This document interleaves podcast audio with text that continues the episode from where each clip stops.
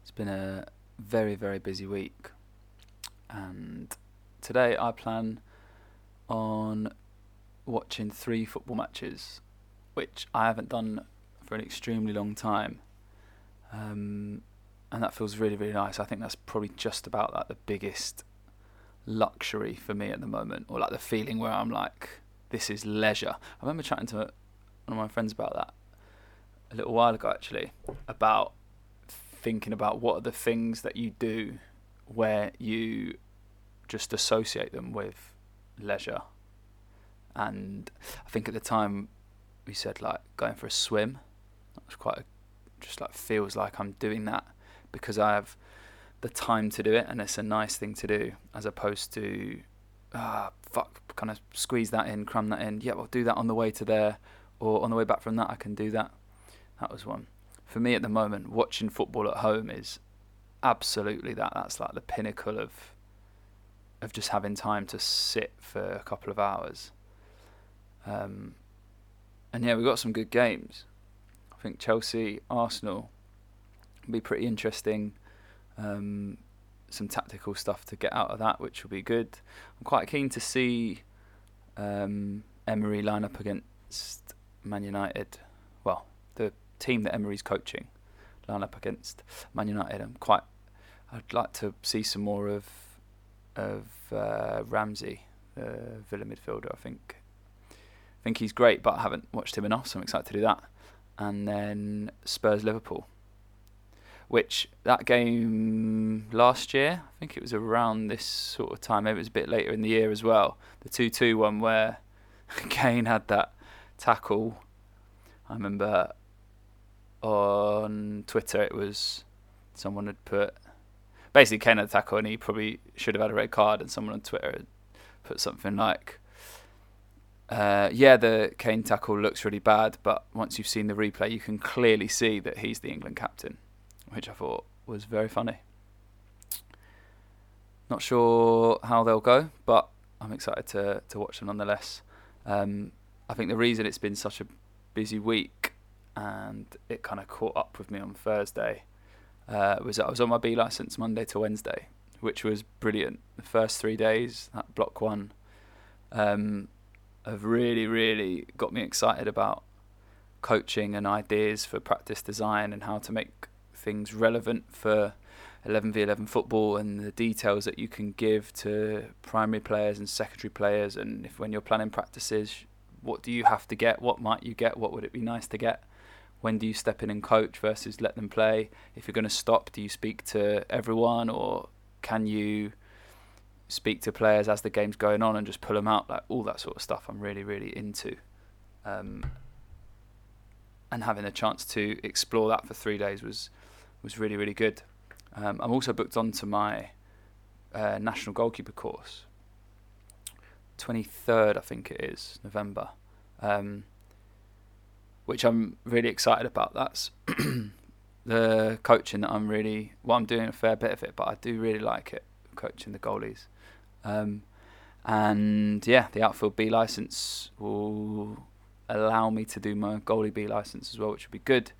Um, but I need to not get ahead of myself and just remember that like the the process is for learning. Like there's no point getting to the end of it if I haven't learned stuff and developed and got better. So that is the plan. This uh, chat with Aidan is to kind of get you, get me, get us ready for the World Cup.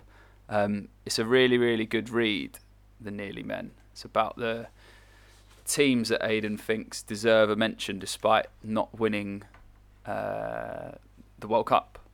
The, the eternal allure of the greatest teams that failed to win the World Cup.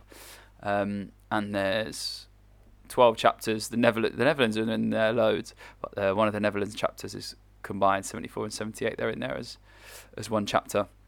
Um, the earlier bits were like history lessons for me, which I always really, really enjoy, and like the context, especially off the back of having read some earlier books about football tactics, um, like inverting the pyramid, and even some of the stuff in uh, John's book that John Driscoll, who I had on last week. Um, about like initial playing formations really really interesting. Um, but the yeah most fun stuff for me was the kind of Cruyff onwards bits, um, and then thinking about 1998 um, and 2014 really really good. Also gets you, um, just makes you remember players, which I think is like part of the joys of being a football fan is like having memories of certain players and certain teams. So I loved it. Um, Aidan, thanks so much for coming on. Hope uh, hope you managed to managed to enjoy the fact that you've written a really really good book about the tournament. Um, sorry, you've written a really really good book, and during the tournament you're able to enjoy it. Um, I think we'll have some England specific stuff um, as we get closer, um, and maybe once we've got a bit of an idea about who's going to be in this final squad at this point not announcing 55 players and it's pure speculation. Not sure it does much. Um, but the closer we get, the more we'll be able to do. Um, enjoy the chat with Aidan, and I'll catch up with you next week. Uh, Aidan, thanks so much for for taking the time to come on. Just before we started recording, I said this has like got me excited about the World Cup. I wondered if you are there yet. Not quite, I don't think, because it it feels like we've got no the normal lead into it isn't there, is it? You know, normally we'd have we'd already be into the a few weeks of preparation and friendlies by now. Uh, uh, fine tuning ahead of the tournament. We'd be worrying about metatarsals and all that kind of stuff. But this time around, it's just regular season going on as it should be at this time of year. And so, no, it, it does feel slightly odd that there's a World Cup only um, a few weeks or days away. Um, it, it doesn't seem quite right. Um, I think it will suddenly ramp up in the last few days before it, but again, that will feel weird as well. So the whole the whole fact that it's just one week from the Premier League ending to the World Cup starting is absolutely bizarre, and we can thank FIFA, Qatar, corruption, and all sorts of things for that. Um, but I, I, guess it'll, it'll suddenly ramp up at the last minute and, and we'll feel a bit more like it once it kicks off. I don't think the anticipation will be quite the same as it would do normally uh, because of that. Um, there's also, you know, it, it just feels wrong as well with, with the time of year. Uh, I think that feeds into it too. But you know, once the football started, I think we'll all suddenly click back into gear, and it'll be just like just like always. We need to get more into the zone. So let's let's let's talk about World Cups.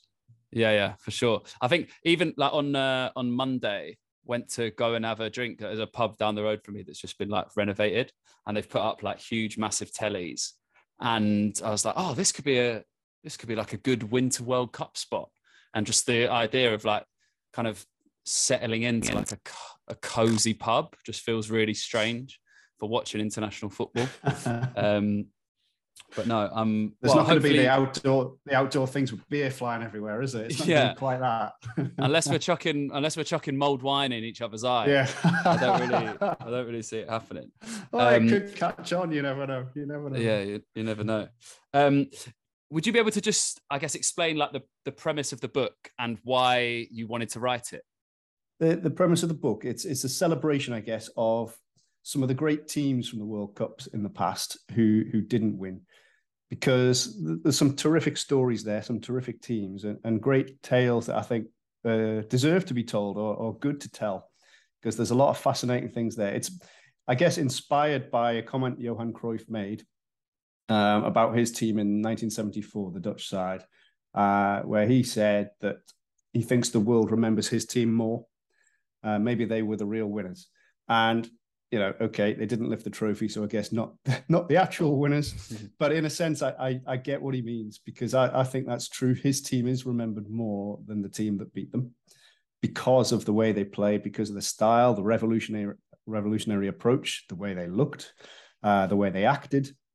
There was so much about it that appealed to, to so many people, and that has left them, caused them to live on for so many decades for so many people or people who weren't even alive at that time know a lot about that team, a lot about how great they were, a lot about the great characters and players in it.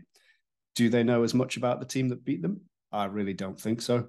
So I think he's he's correct in a way. Uh, and so there are there are obviously a number of other teams that that maybe fit that category to a greater or lesser degree than that Dutch side. But that's what this book is about. It, it's looking at those because it, it kind of pains me in a way that sometimes, you know, the the what ifs, the the injustices that we all feel and see when we're watching and playing football. Uh, things don't pan out the way we want quite often, and we we feel a, a, a sort of sharp pang of, of pain when that happens. Now, if that's about a team we we like and support, then you know that it's all the all the more. But if it's about a team that's appealed on a on a sort of base level of um, how they've played, how how good they were, the style, the manner, or just simply something that we perceive as an injustice, maybe that that sort of just it feeds into your into your mind. It sticks there. It, it, you can't get it out, and and you want you want things to be right. So this is a little way of celebrating some of the teams who who fell short for various reasons. There's always something that that uh, gives them an extra value, I think. So it doesn't have to be the revolutionary style or uh, a hard luck story like with the Dutch in '74. Maybe it's just pure beauty, or maybe it's um, affecting how that country perceives itself, or some sort of lasting legacy of some kind uh, that has lived on through the ages uh, and has made us think of these teams sometimes more than the, the, the, actual winners. The World Cup, you know, it's a small sample size. There's only a few games, uh, and it, when you're in the knockout rounds, especially, you know, it can easily go wrong. Uh, and the best team, or what we perceive as the best team, or what makes us happiest, doesn't always win. You know, the outcome isn't always what we want. So I guess it's it's part of uh, dealing with the injustice you sometimes feel in your own mind. Whether you know people have different views on on who should and shouldn't win, but you know these are some of the ones in my mind, inspired in part by Johan Cruyff and his team of the 70s, where he said, perhaps the world remembers our team more. Um, and because I think he's right, he, the, the, world does remember his 74 team more than the team that beat them, that West Germany side, which were a good side as well. But, you know, his side, their approach, their, their sort of their, their cool look, their style, their revolutionary uh, style of play, that's remembered far more than the team that beat them. So, yes, they've left a much bigger legacy than the winners. Other people may cite Brazil in 82, or people will hark back to the Hungary of the 50s. But there, there are other teams that I, I've picked out as well that I think deserve celebrating and deserve a mention because, as I say, things can quickly go wrong in a World Cup. One game, take Hungary in the 50s, you know, they, they won every game for years and years and years, except for that one in a World Cup final that doesn't change the fact that they were the best team in the world for a long, long time. Uh, a cup competition can go like that. Uh, misfortune, weather, uh, an incident here or there can change the path of, uh, of, football history. So this was a celebration to right a few wrongs in my mind, I guess. As much as the pain is still there, I, you know, even for these ones that I wasn't necessarily alive for or even saw because uh, I was too young. Um, researching them and looking at them, you, you, still feel a bit irritated that the right outcome, in my mind, didn't happen.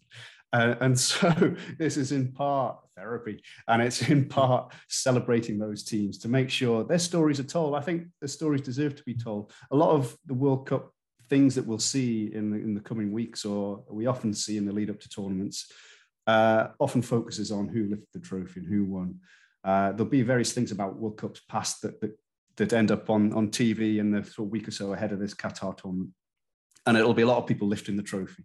And in some cases, yeah, sure, celebrate those, you know, that, but unless it's a victory of the scale of Brazil 1970, which, you know, is unsurpassed as a team, or Maradona winning it for Argentina in 86, you know, unless it's on that scale, then I don't think the other winners of the World Cup are, um, are, are as great a stories as many of these who didn't win. Mm. So you referenced just then 86 Argentina and 19, 1970 Brazil. When I was like, when you open the contents, when you open to the contents page in the book, you've basically got the list of all the chapters and all the tournaments. Yeah. And I noticed straight away that there's some tournaments that don't have teams there. So I was wondering, is that because you think the right team won the tournament that year? In many cases, yes. Um, so yeah, exactly. There's no chapter on 1970. I, I could have talked, say, you know, people will talk about that England team being a great one, or you could also look at that Italy or West Germany sides who were very, very strong. But to really claim that um, they were a bit hard done by, I don't think so. Um, others, it's potentially just that the story didn't appeal so much. you know, I could easily, and I talk about this a little in the intro, I think, to the book of, I could easily have talked about the teams that the two teams that have lost a World Cup final on penalties. That's Italy in 94 and France uh, in 2006. When you can't get much closer to victory uh, and, and to miss out than being in a penalty shootout in the final. Um, but the stories just weren't quite as compelling. That, that sort of narrative didn't quite hit home as much because I'm, I'm also trying to, to focus so not just on hard luck, I guess, but also on some sort of legacy, be that uh, great football or a, change in approach, a change in style, something that's grabbed people's attention, or, or in some cases has changed the, the way a whole nation views itself, or things like that. So I was trying to hook onto some sort of extra, some something additional, and therefore it didn't quite lead into to, to doing for every tournament. Equally, if if I'd gone in for more chapters, each one would have had to be a bit shorter as well, and therefore would have had less less space to devote to them. Uh, and it was hard enough as it is to chop them down to size. Plus, I, I, couldn't say they were more worthy of telling the Brazil 82 side. You know, that, that was the, the biggest story to me of that one, the, the way they played, the, the way they're thought about. So yeah, teams have missed out for various reasons, uh, as have some tournaments. But um, you say about the right winner, though, obviously Argentina or Maradona in 86, I would claim as, yeah, the right winner. But I still do a chapter on 86. And that's because there's a team there, that, the Denmark team, that just grabbed me so much. Would they have won it? I don't know. It would have been lovely to see a, a Denmark Argentina semi final if they both, if, if Denmark had got to that. I think that would have been fabulous. Uh, it would have been so, so entertaining, but I guess we'll never know. It also sounds really silly, but like, I really like how you kind of lay out that this is subjective like you kind of talk about this like this is from my perspective like as me one person watching yeah. football the way i like football and i think so often with the kind of like i guess the nature of the way that fans support their teams is like this was unjust because this happened to me whereas you're coming at this from like the perspective of all these countries and all these like potentially like legacy defining moments for certain players that go wrong i just really like the way that you said well, this is just what I think. Exactly. I know it's partly to ward off all the complaints why didn't you include this? And I've, I've still got so many people have come up and said, well, you should have had this team. I don't agree on that one. Uh, yeah, you can never be exact. I think there's only a few that people will totally agree on that would would deserve to be in this. And then beyond that, it's it's down to personal opinion and uh, yeah, opinions massively, massively vary on this subject. And that's why I also don't get it who's great because nobody will ever agree. And, and yeah, it yeah. also it slightly isn't isn't the point, I guess, because it, it doesn't matter to me anyway. It's an important point, and I think what you just said there about how like even the, the kind of arguments or discussions around who the greatest is, who the best is. That's the sort of thing that like it's important that there are different opinions, and that that's like, it's it's great to have that chat with fans of different countries or fans of different players. Um, I think that really, really, really is important. You said also like in some ways it it doesn't matter who wins. Um, I wonder then like to you, what are the things that do matter? How do you go about deciding what those things are? In these cases, I think it, it's about having something that that lasts. I think victory it lasts for a little bit and then it moves on to someone else. And unless it's done in the manner of those, some of those teams that I mentioned earlier, then that memory does really, really last. Uh, so I, I, guess I'm sort of, I'm a, I'm a total football romantic. You know that that's what that's what it's all about for me. Uh, you know, except for when it's me and my teams. You know, I want my teams to win. I don't massively care how they do it. They, they, they never do win, but you know. Uh, however, when it comes to these things, when when you're looking at the rest of the world and you just want to be entertained you want to be given some sort of joy and pleasure i don't want to just simply see victory for the sake of victory so I, i'm looking for something more something that lasts longer something that's a legacy something that has an impact. That could be in any number of ways you know a, a change in approach just sheer beauty artistry. Um, it could just be something that changes how people perceive their own nation, their, their, their sort of identity in the world, or, or, something like that, something that enhances and goes beyond purely football and purely victory. The stuff you were saying about how when it's your team, you like don't really mind how they win as long as they win. I think it's quite an interesting idea. So I'm a Spurs fan. So like for me, the kind of most, I guess, enjoyable time to be a Spurs fan was when we were with Pochettino and we like every game we were going to try and play a certain way and doing certain thing. And it was so much fun to be a fan during that period because we just like had this like feeling that we knew how how like we knew what the plan was and how we were going to try and play. Um, and i look at us as kind of like that in that same category of like we nearly won something nearly did something. But obviously the way that football gets talked about it's like well you didn't so you were rubbish. Um, so i resonated quite strongly with all the, all the countries I know. Yeah, probably need to qualify it a bit. Is like, yes, I, I want to, like you, it's it's most enjoyable when it's entertaining. I, I talk about my hmm. time as a Newcastle fan, looking back to the Kevin Keegan era of the 90s. That was the most fun I've ever had as a Newcastle fan. That was, you know, we're playing magnificent, beautiful, attractive football and winning as well, up to the point where we didn't, obviously. Mm-hmm. so a little bit of you then when it's your own team thinks oh if only for a little bit more pragmatism and we could have just lifted a trophy and you could have had all that nice and joy and then a little bit of trophy at the end would have been lovely but i guess with the passage of time you look back on it and think well actually no it was it was kind of glorious anyway and gloriously tragic in a way but there's, Yeah. there's something endearing in that uh, but yeah if it came to england in a world cup uh, or euros final uh, and you know England got to a Euros final, not particularly setting the world alight in their style of play. Did I particularly mind? Not massively, because I was quite happy with with them progressing through.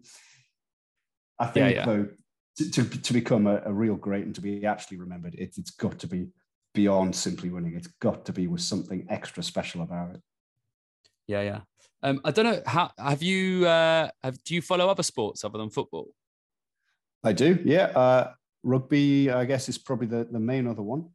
right okay do you follow any like uh, uh, american sports basketball or like american football Oh, more NFL than basketball. right Uh, more I've NFL than basketball in that. Yeah, yeah. Right. Okay. So Bill Simmons, I don't know if you know who that is. He runs like a American, well, predominantly American sports, but now like global sports kind of podcasting network.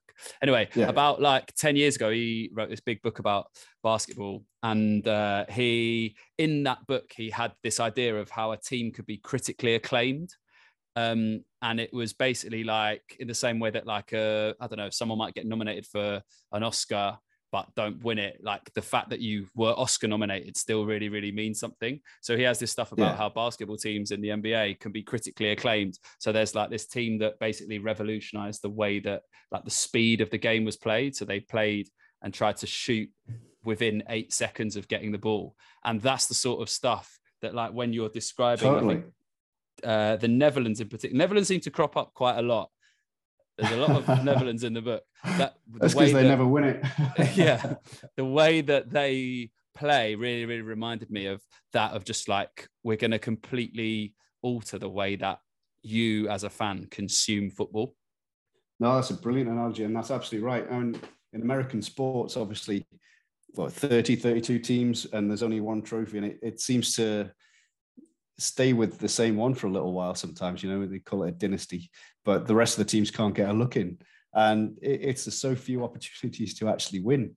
Uh, and it, it- yeah, exactly right. This is a great way to be remembered another way, to change the game in some way, and it may not lead to victory. The Dutch is perfect uh, when it comes to the football for this. Sure, they, they won a Euros in, in the 80s with another uh, great peak of, of players. But when it comes to World Cup, theirs is an utter hard luck story from start to finish. And yet, we love watching the Dutch because of how they bring the joy on the field and in the stands. You know, it just there's, there's something fun about it. Brazil has has the same, but they have the victory to go with it usually, uh, or more often anyway. Um, whereas the Dutch is this permanent hard luck story, but we love them anyway.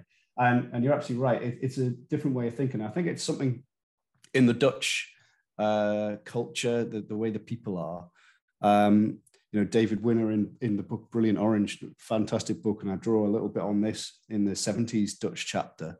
Um, the way they they you know a small country that's um, half underwater you know they've had to hmm. adapt they had to make best use of space they got to think a little differently and that's come into their football as well you know it's all about space and movement and and uh, manipulating things to, to to create the opportunity rather than you know the sort of blood and thunder that english and british football developed as you know theirs was all about constant movement constant change constant searching for space or creating the space uh, through a whole variety of ways. And that that's where it, it, it goes on to another level beyond simply just playing the game.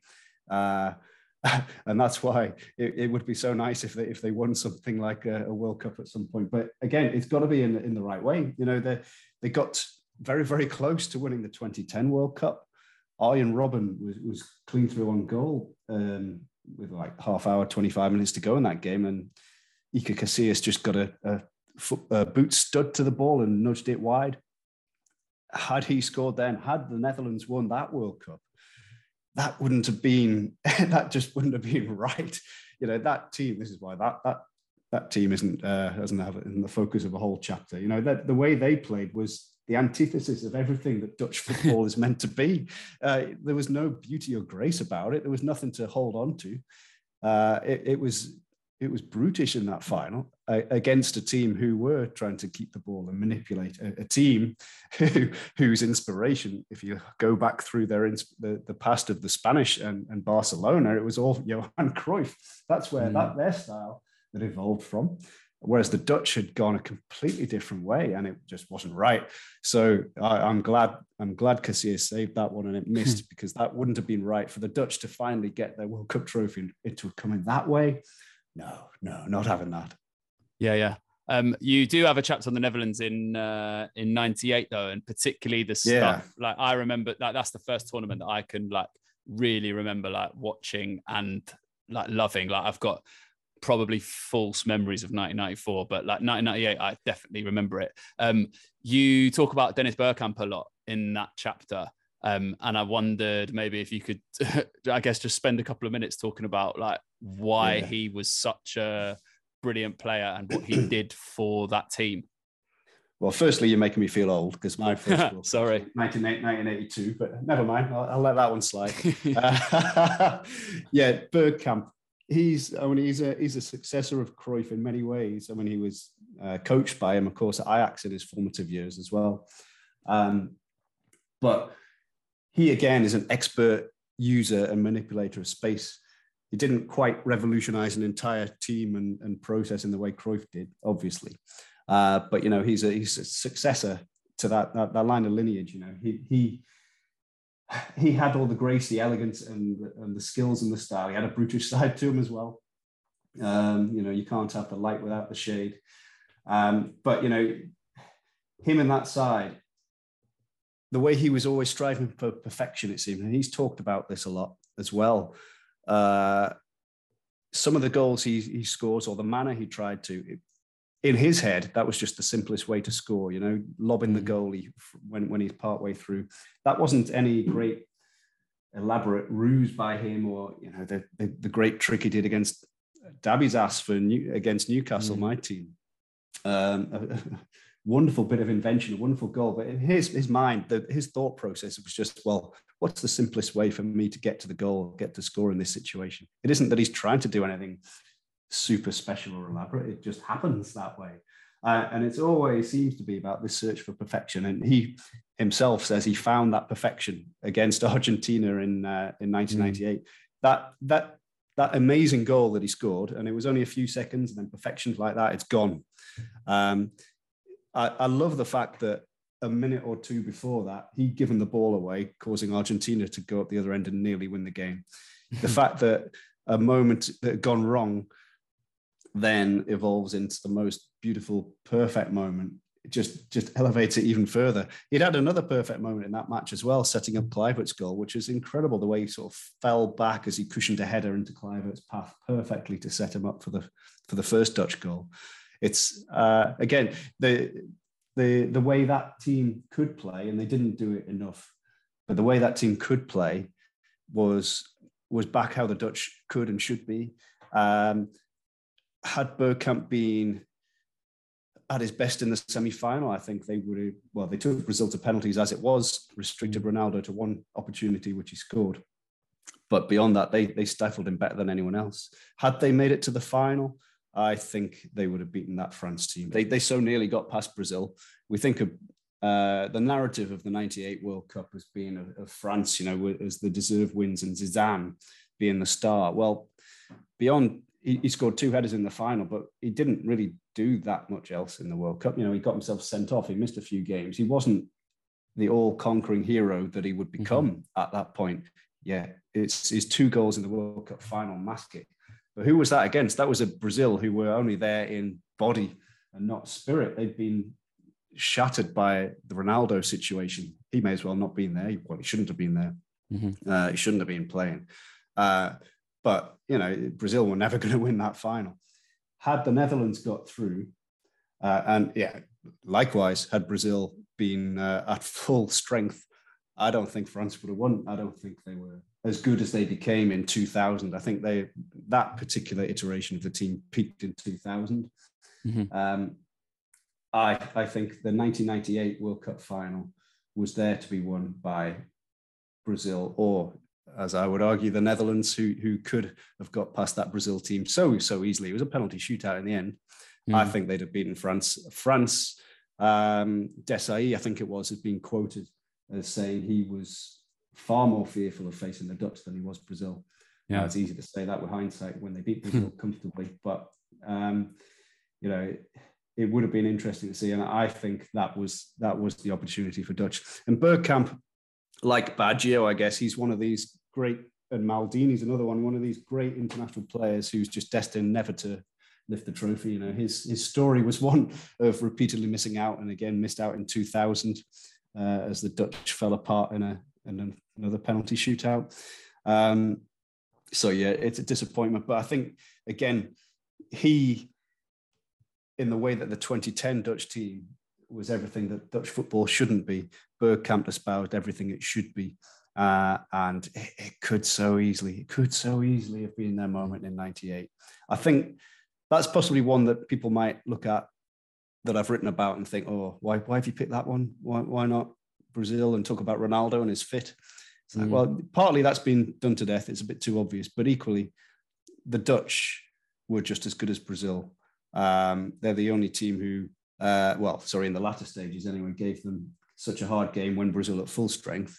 Um, however, that Brazil team, they, would struggled. They, would lost to Norway in the group game. They edged past Scotland. They lost to Norway.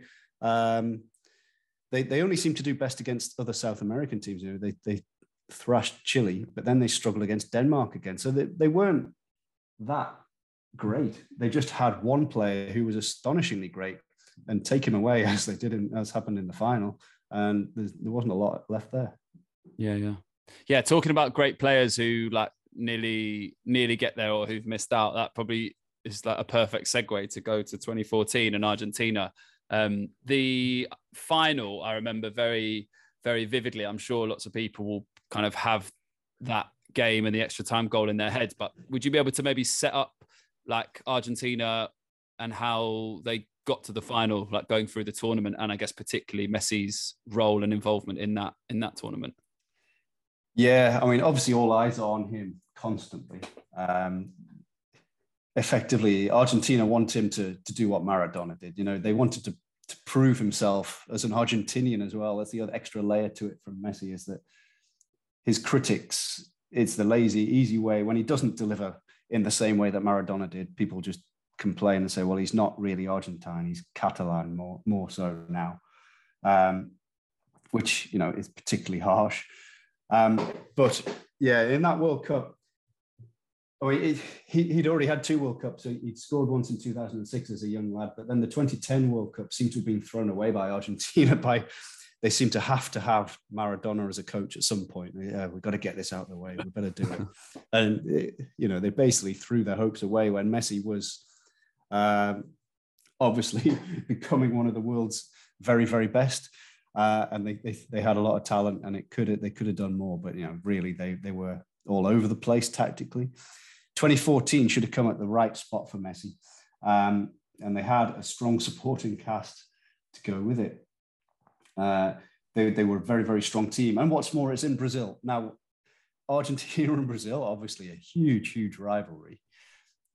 This was the stuff of dreams and the stuff of nightmares. So for Brazil, with all the demons they'd had from 1950, to be able to beat Argentina in a World Cup final in Rio, in the Maracanã, was their biggest, biggest dream. But equally, that's the biggest danger because that it going wrong would have been their biggest nightmare. As it was, of course, they inflicted a wholly different nightmare on themselves and avoided it. They, they, to, to veer off to Brazil a bit, they set themselves in the schedule to avoid the Maracanã mm. throughout the 2014 World Cup. They didn't play there up until the point that they would have had to, which was going to be the final. They, the demons from 1950 were so, so big that they didn't want to play in the Maracanã in the World Cup until the final. Um, for Argentina, though, the opportunity to win the World Cup in Brazil with the best player in the world, this was uh, this this was everything they could possibly have dreamed of. Um, but it seemed to they, they, sort of stuttered their way through a little bit.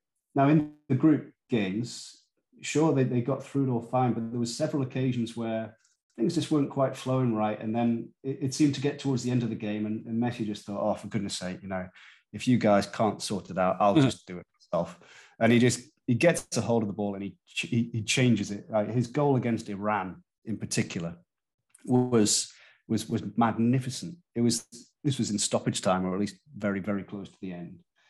Uh, and he sort of arrows it past a whole batch of Iranian defenders. It sort of finds its way through and arches just into the top corner beyond the, the despairing dive of the Iranian keeper, who who'd done magnificently and to, to hold Argentina at this point.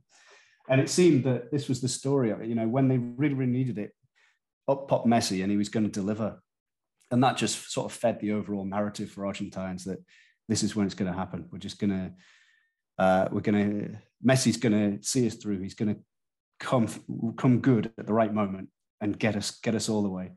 They got through um, the, the supporting cast, helped through some of the knockout rounds. Higuain um, popping up against Belgium.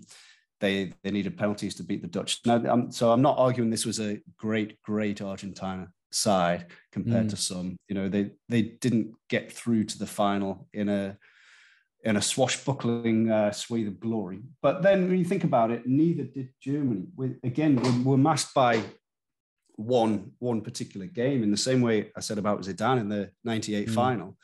Germany absolutely were a great team. But that one game against Brazil, I'm sure, an incredible, incredible performance. but you forget that they'd struggled too in, in the other games as well. They needed extra time uh, and and a bit of help from laser beams to get past Algeria in the last 16. They had a very narrow win over France. Um, you know, so they, they weren't setting the light, setting the world alight either. And Brazil gave them some sort of a helping hand in the semi-final mm-hmm. by itself imploding. But when it comes to the final, Germany, I, I, I guess, were favourites, and and I think ultimately the the right team probably won the tournament. But when it comes to the final itself, Argentina should have won that final. They had the better chances. Mm. They they should have been a man up. Like Manuel Neuer should have been off uh, for the, the foul. It was it was Schumacher on Battiston style from 1982 almost. You know, he shouldn't have been on the field, uh, and Germany should have been down to 10 men. But still, the best chances fell fell to Argentina. They fell mostly to Higuain, unfortunately, mm. and this is where his reputation as a, a big game choker in part comes from, and also from several Copa America finals as well it's very, very unfortunate. You know, they, as he himself said, nobody was complaining when he scored the winner against Belgium. Yeah. But in the final, it didn't quite go for him when he'd been set through, set through by a German as well, uh, who, who'd headed the ball back only for Higuain to pounce on it and fire wide. Uh, potentially, I think he had too much time to think. You know, sometimes working on instinct is better. Um, but others had good chances too. Palacio uh, and Messi himself had a great opportunity to score.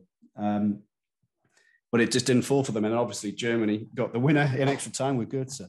Um, I think because of the way they they destroyed Brazil, you kind of think, well, yeah, absolutely, that's the right result. But in the final. Argentina should have won that game. They really, really should. Their their dreams of, of winning World Cup in Rio should have come through. And all that carnival that they had on the Copacabana, all the Argentinian songs singing, singing their songs everywhere, taunting the Brazilians. Uh, it was so nearly the perfect story for them. Uh, and yet, you know, those opportunities just went wide. There several opportunities that they could have had to win it. There was a huge deference as well to Messi in that team mm. uh, in terms of the way they played. I don't think deliberately so. It wasn't like a policy that, you know, everyone just passed to Messi and hope for the best. I think that's what Argentina has become in 2018. I think there was a lot of that. Uh, but in 2014, in some players' cases, it just seemed to happen naturally. You know, there was a when there were a goal down in the last couple of minutes of extra time, there were opportunities. Uh, uh, and I think it was Palacios again. He could have shot. He was on the edge of the box, could have shot, but instead he sort of passed the ball out wide to Messi and he overhit it and the ball went out for a throw. And it's like, well, mm. last minute of a World Cup final, you're training, you're, you're trailing. Take it on yourself. Don't just think, oh, I better leave it for Messi. He's the one who saved us in all these games so far. He'll pop up again and save us. It's like, well, not when he's out there and not when you've got the opportunity to shoot. Mm. Uh, so that was frustrating. And yeah, it, it's for, for Messi, it's, it's caused him in Argentinian eyes to fail to live up to Maradona.